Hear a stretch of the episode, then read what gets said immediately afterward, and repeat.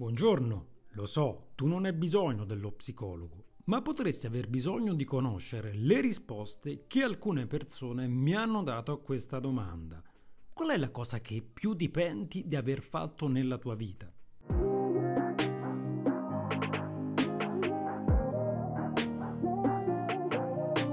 Benvenuti a questo nuovo episodio del podcast e oggi vorrei condividere con voi le risposte che alcune persone mi hanno dato a questa domanda. Qual è la cosa che più ti penti di aver fatto nella tua vita? E partiamo con la prima testimonianza, che è quella di Jay, dal titolo L'errore di cui mi pento è essere stata perfetta per gli altri. Oggi ho 33 anni e mi pento da morire di non aver avuto la possibilità di sbagliare, di fare quelle esperienze che in realtà ti insegnano a trovare la giusta strada mi pento di essere stata la figlia perfetta, la studentessa perfetta, la ragazza perfetta che adesso non ha un cavolo da raccontare e pochissimi metri di giudizio per l'esperienza della vita.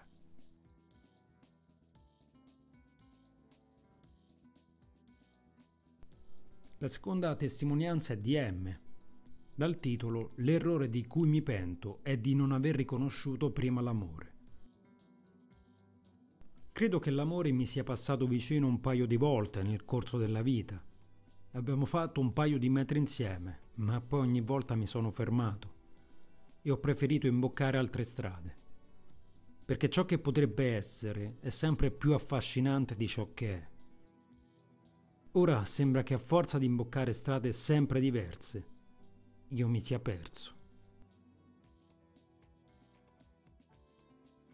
La terza testimonianza è di F. L'errore di cui mi pento è stato cedere alle pressioni. Avevo 27 anni quando mi sono innamorata. Non avevo mai avuto una relazione prima. Questo ragazzo ha iniziato a corteggiarmi e dopo quattro mesi stavamo insieme. Ho perso la verginità con lui e non abbiamo usato il preservativo perché a lui dava fastidio. Io sapevo che non era sicuro, ma lui mi implorava e ho ceduto. Dopo un paio di settimane ho fatto il test di gravidanza ed ero incinta. Lui però è sparito. L'ultima testimonianza è di F.